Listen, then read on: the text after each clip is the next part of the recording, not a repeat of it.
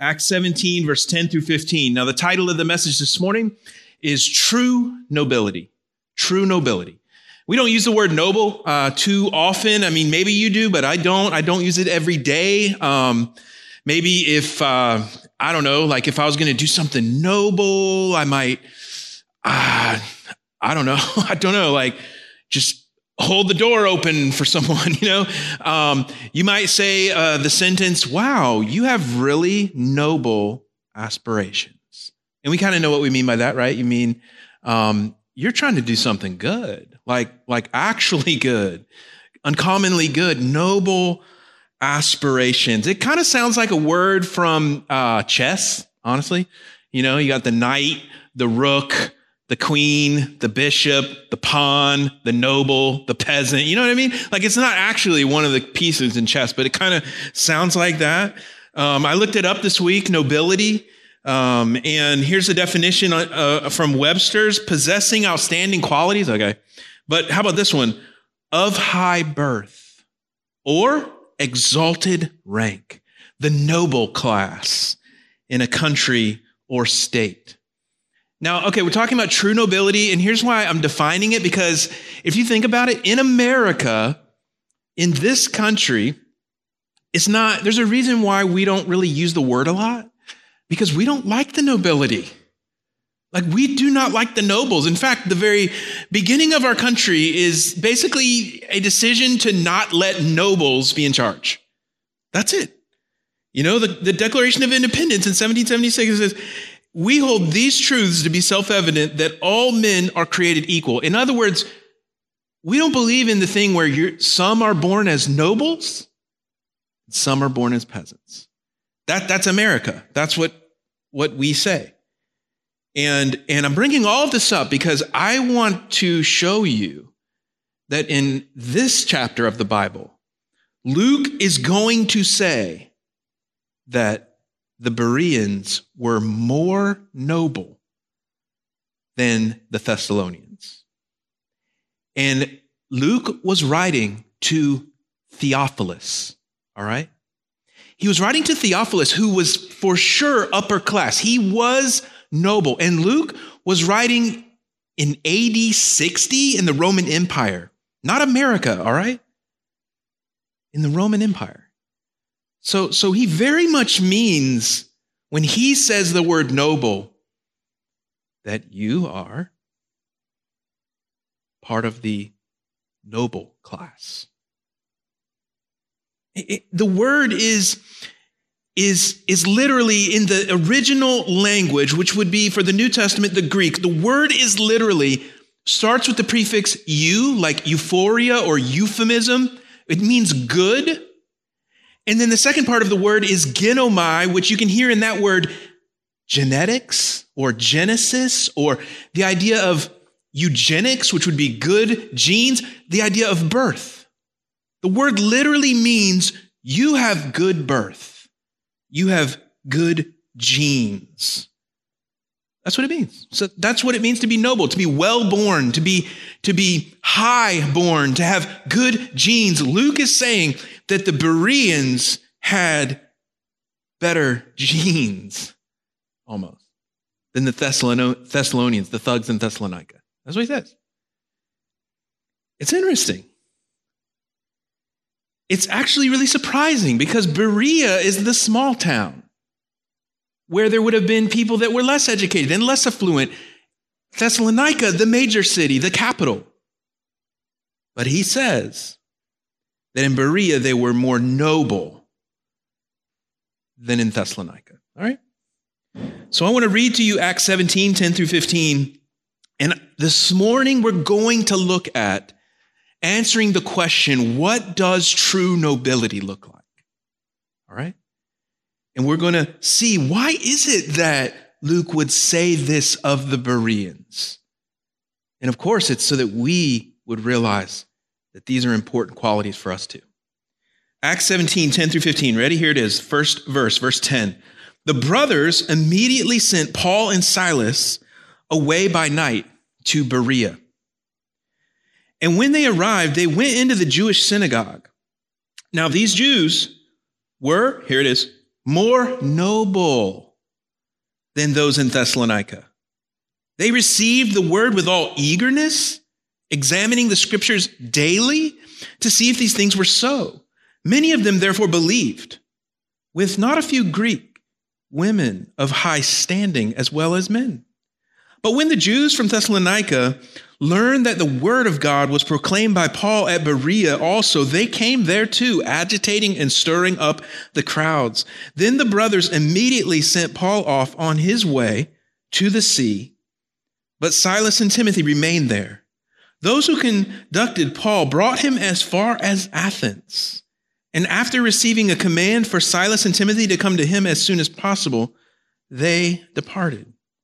Quickly, let's pray. Bow with me. Lord, we thank you for this time together.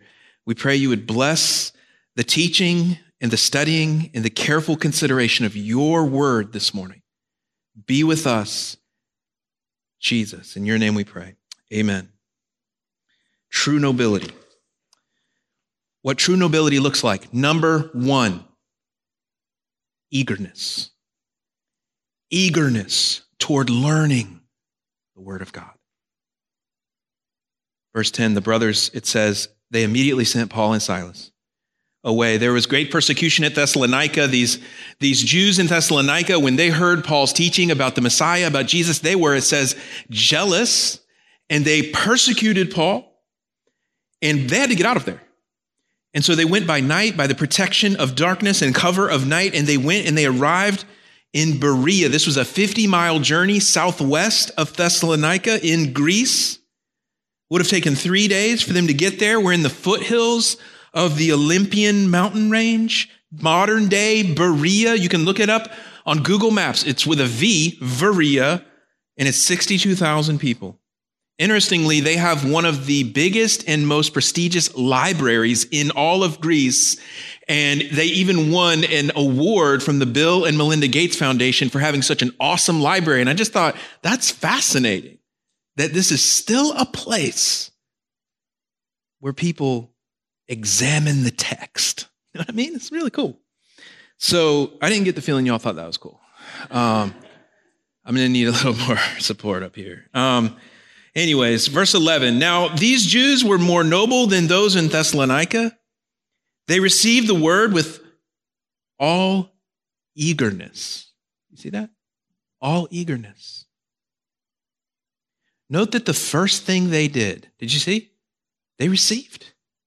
They received the teaching of the word of God in the synagogue on the Sabbath that day with, it says, all eagerness.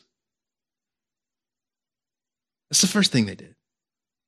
It's not a chore, not a rote discipline, not resistance, not reticence, not apathy, definitely not absent, not casual, eagerness. We're going to synagogue. We're going to learn the teaching of the Word of God. They're excited. Eagerness. True nobility looks that way. That's what Luke is telling us. I really want to point out that they received first. We'll get to the part about them examining it very carefully to see if everything that was taught to them was true and sort of cross checking it in the Bible. We'll get to that. But just make a note of the fact that before that, they received eagerly. They're not sitting there at the first moment of Paul's teaching, arms crossed, skeptical, distrusting. You got to win me over first, Paul. I'm a Berean. I'm a fact checker. No, that's not their heart. They're warm, they're eager, their posture is they're excited to learn from the teaching of the Word of God. There was a man who used to talk with me often after sermons at a previous season. And one time I was talking with him, I was like, man, you know, uh, thanks for your encouragement and your thoughtfulness about God's word. Like it actually does encourage me that, uh, you know, I'm teaching and you're really wrestling with it.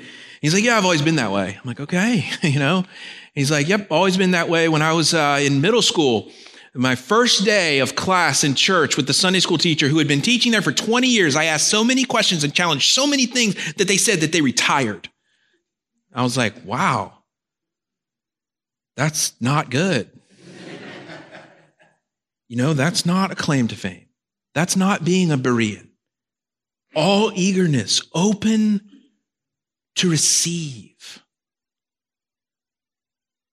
Now, one thing is, uh, you know, sometimes we struggle to be eager about the teaching of the Word of God because sometimes it feels kind of boring, if we're honest. My pastor uh, in seminary, he used to always say, the greatest sin in ministry is to bore people with the Bible. And, and, and it stuck with me because there's definitely some truth to that statement. And it's not that a pastor or some teacher or anyone can make the Bible interesting. Please know that. The Bible is interesting. The Bible is profoundly relevant. It is God's word. The Bible is interesting and relevant and powerful and impactful. However, teachers of the Bible need to work really hard to prepare to present their teaching in a way that will show people how awesome it already is. So, you know, there are boring sermons, and we want to not have those. But I want to say this too. I like a boring sermon. I came across another quote. I don't even remember who said it. I just remember the thought of it, and it really impacted me. And it convicted me. It was like this You, as a Christian, will be held accountable someday by the Lord for what you did with what you were taught from His Word. Whether it entertained and emotionally moved you or not. It comes from Luke 12 48. Everyone to whom much is given, much is required. It's convicting, right? And listen, I have heard some really dry and really boring teaching of the Bible. In those times, and when I when I feel it coming on, like sometimes I'm in here and, and it's like my own sermon. Or, or, or sometimes I'm, I'm here and someone else is teaching and I'm like, oh man, this is going to be a boring one. And then I go, that's good. That's good. That means I have to lean in. I can't be passive, Matt. I've got to lean in. I got to get my Bible open. I've got to actually take notes because I still am accountable from the Lord to get something out of this thing. And I end up getting more out of it. In fact, through that approach, my entire taste palette has changed. I don't even like listening to the funny, popular guys that speak at all the conferences. I don't even like it anymore. Give me a boring guy with some thick accent and words I have to go look up in the dictionary. And make me scribble some notes so I can get something out of it. Yes, I want that. Give me that. Isn't that weird? It is weird. And I would say don't don't don't copy that. don't copy me but do copy the Bereans. That's definitely what God's word is pushing us to this morning. And we ought to be people that approach the teaching of God's word with all eagerness. And we deeply examine everything that is said. So, how is your eagerness toward gathering with God's people to receive God's word on Sundays or in some other format or group? Isaiah 66 is an encouraging verse. It says, All these things my hand has made, and all these things come to be, declares the Lord. But this is the one to whom I will look, he who is humble and contrite in spirit and trembles at my word. You tremble at the word of God? When we understand what the word of God is, we will have an eagerness about every opportunity we are given to learn from the Word of God. But as flawed human, fallen people, we sometimes need to renew that attitude. Is that for you today? Eagerness toward learning the Word of God. What true nobility looks like, number two, here it is examination of every claim and belief by the Word of God. So this really is coming from the same verses. Verse 11, I'll read again. Now these Jews were more noble than those in Thessalonica. Why? They received the word with all eagerness. What else? Examining the scriptures daily to see if these things were so. What are these things? Well, Paul and his group were in the synagogue telling these Jews, listen, Jesus Christ. We want to tell you about Jesus. He came.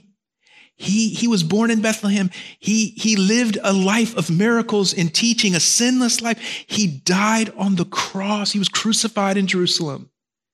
He was buried for three days, but he rose again. And they're, they're like, listen, listen. Open your Hebrew scriptures, your Old Testament. Would you do that? Would you look and see that this Jesus, he is exactly who you've been waiting for? He's exactly what all these promises that you know were actually about. Look, if you will. That's what Paul's doing. And so it makes sense that they would then examine, do you see it? Examine the scriptures daily to see if these things were so. So daily. Not just the Sabbath, but daily, the Bereans, not only eager, but now examining the scriptures.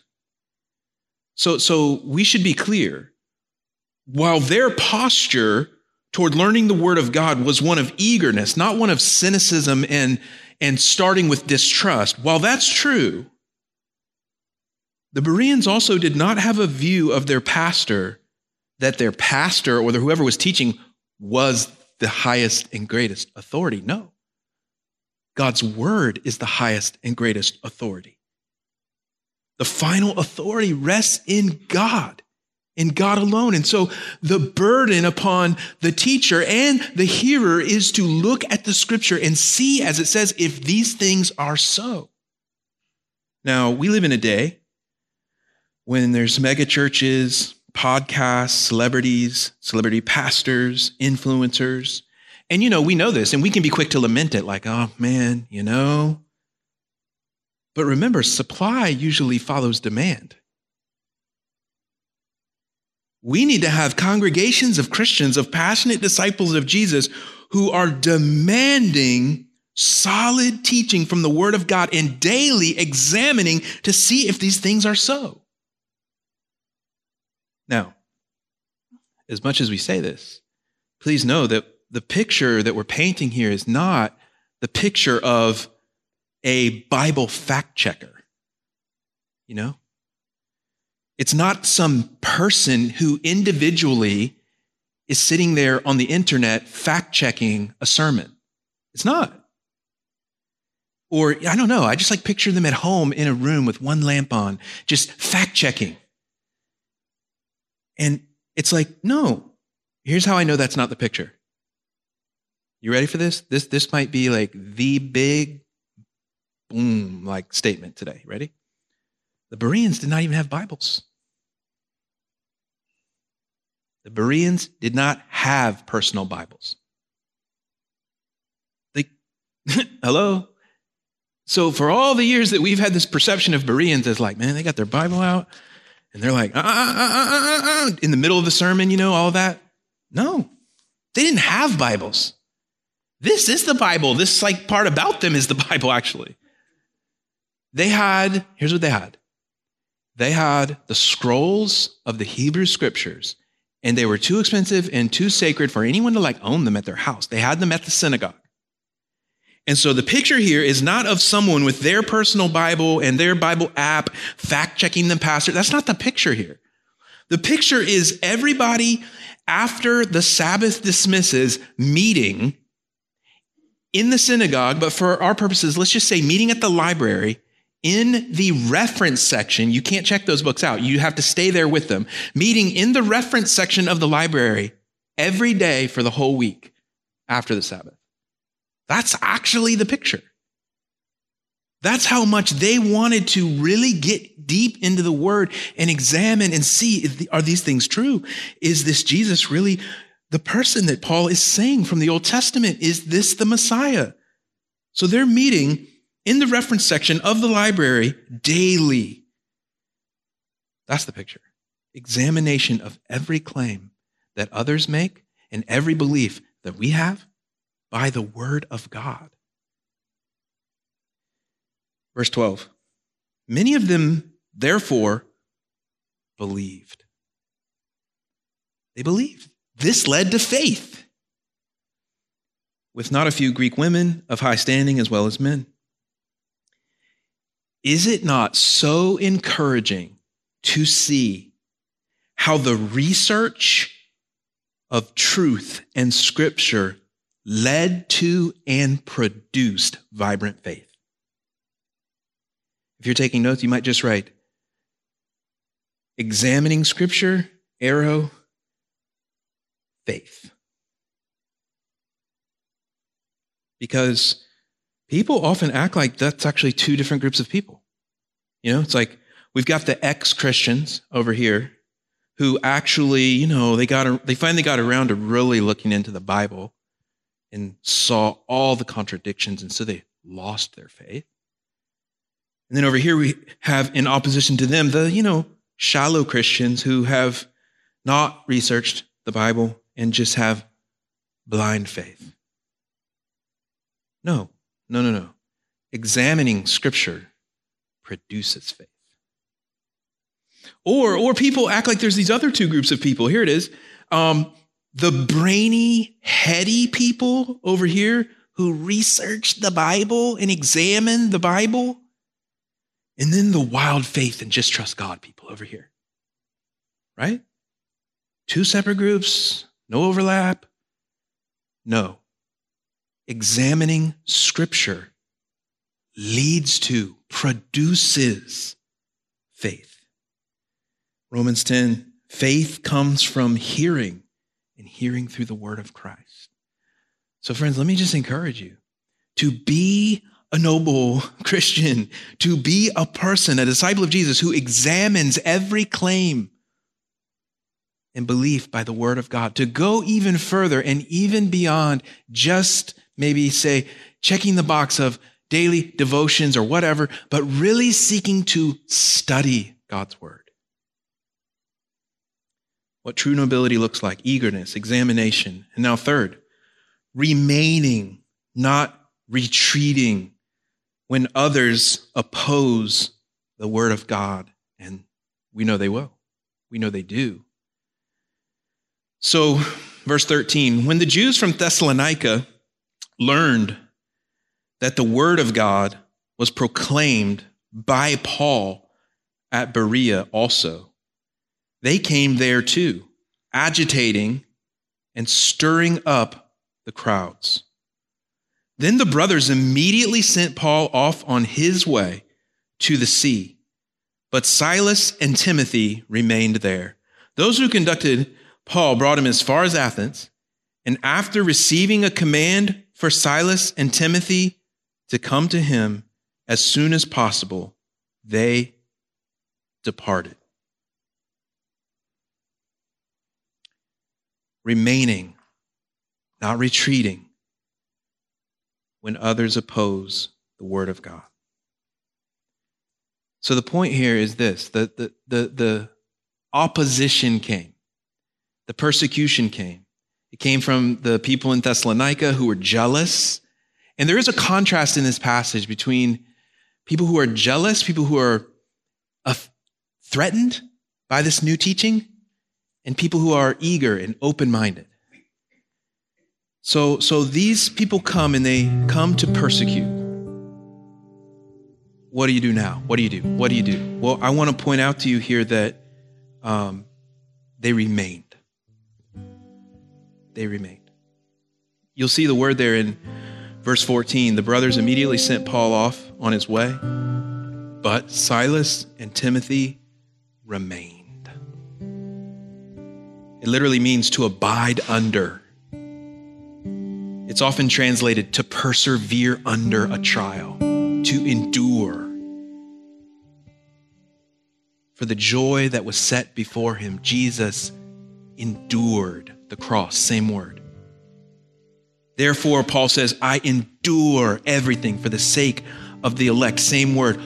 Timothy and Silas endured, they remained. Remaining can look a couple of different ways, right? Paul didn't retreat. That's not what happened. It would do no good for anyone for Paul to stay there and be killed by the thugs from Thessalonica. And so he needs to remain alive as a missionary. So they send him off and he goes to Athens. And I can't wait to study that passage next Sunday. Yet it would be no good for the Bereans if the entire group left so soon just because of persecution. And so Timothy and Silas remained, endured under, stayed in the trial. True nobility is remaining, not retreating. And so, where is God calling you to remain and not retreat? To be truly noble. So, as we close, let me just review eagerness toward learning the Word of God. True nobility looks like that. Examination of every claim and belief by the Word of God.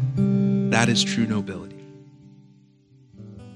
Remaining, not retreating, when others oppose the Word of God. And don't you know this is in the book of Acts? It's in the New Testament. We're told that the Bereans were so noble because God wants us to be like that. Not in our own strength, but in the strength of Christ. Berea was not the first time that nobility came from a small town, angering those from the nearby bigger city. The royal universe making pure, eternal, and holy Son of God was born. The one who was noble was born in the humblest of places in the entire universe. Do you know where? Earth. And in the humblest of places on earth, do you know? Bethlehem. And under the humblest of circumstances imaginable in a manger to a peasant, carpenter Joseph as earthly parents, and the Virgin Mary, not nobles. And yet, nobility from this place is what God draws our attention to. And so, as we pursue eagerness, examination, and remaining, and we should, let us also remember this morning that true nobility is found in the face Jesus Christ.